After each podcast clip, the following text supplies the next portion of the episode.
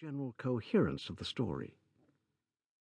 It is conjectured that the missing opening is concerned with the record of Mr. Joyce Armstrong's qualifications as an aeronaut, which can be gathered from other sources and are admitted to be unsurpassed among the air pilots of England.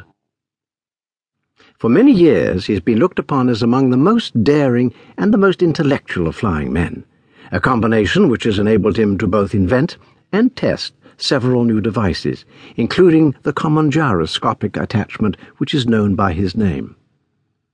The main body of the manuscript is written neatly in ink, but the last few lines are in pencil and are so ragged as to be hardly legible. Exactly, in fact, as they might be expected to appear if they were scribbled off hurriedly from the seat of a moving aeroplane. There are, it may be added, several stains, both on the last page and on the outside cover, which have been pronounced by the Home Office experts to be blood, probably human and certainly mammalian. The fact that something closely resembling the organism of malaria was discovered in this blood, and that Joyce Armstrong is known to have suffered from intermittent fever, is a remarkable example of the new weapons which modern science has placed in the hands of our detectives. And now a word as to the personality of the author of this epoch making statement. Joyce Armstrong, according to the few friends who really knew something of the man, was a poet and a dreamer, as well as a mechanic and an inventor. He was a man of considerable wealth, much of which he had spent in the pursuit of this aeronautical hobby. He had four private aeroplanes in his hangars near Devizes, and is said to have made no fewer than 170 ascents in the course of last year. He was a retiring man with dark moods, in which he would avoid the society of his fellows. Captain Dangerfield, who knew him better than anyone, says that there were times when his eccentricity threatened to develop into something more serious. His habit of carrying a shotgun with him in his aeroplane was one manifestation of it.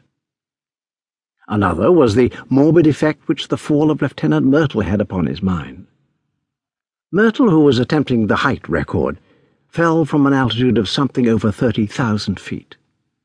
Horrible to narrate, his head was entirely obliterated, though his body and limbs preserved their configuration.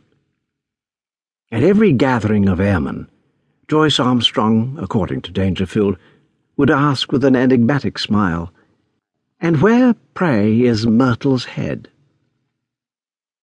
On another occasion after dinner, at the mess at the flying school on Salisbury Plain, he started a debate as to what will be the most permanent danger which airmen will have to encounter. Having listened to successive opinions as to air pockets, faulty construction, and overbanking, he ended by shrugging his shoulders and refusing to put forward his own views, though he gave the impression that they differed from any advanced by his companions. It's worth remarking that after his own complete disappearance, it was found that his private affairs were arranged with a precision which may show that he had a strong premonition of disaster. With these essential explanations, I'll now give the narrative exactly as it stands, beginning at page three of the blood-soaked notebook.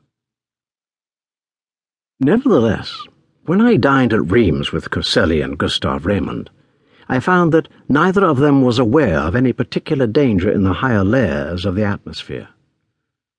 I didn't actually say what was in my thoughts, but I got so near to it that if they had any corresponding idea, they could not have failed to express it.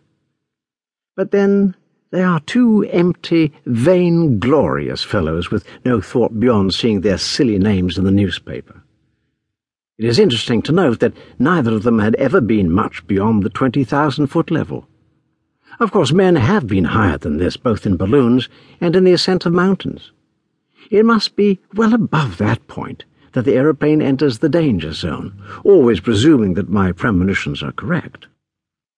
Aeroplaning has been with us now for more than twenty years, and one might well ask, why should this peril be only revealing itself in our day? The answer is obvious. In the old days of weak engines, when a hundred horsepower, Gnome, or Green was considered ample for every need, the flights were very restricted. Now that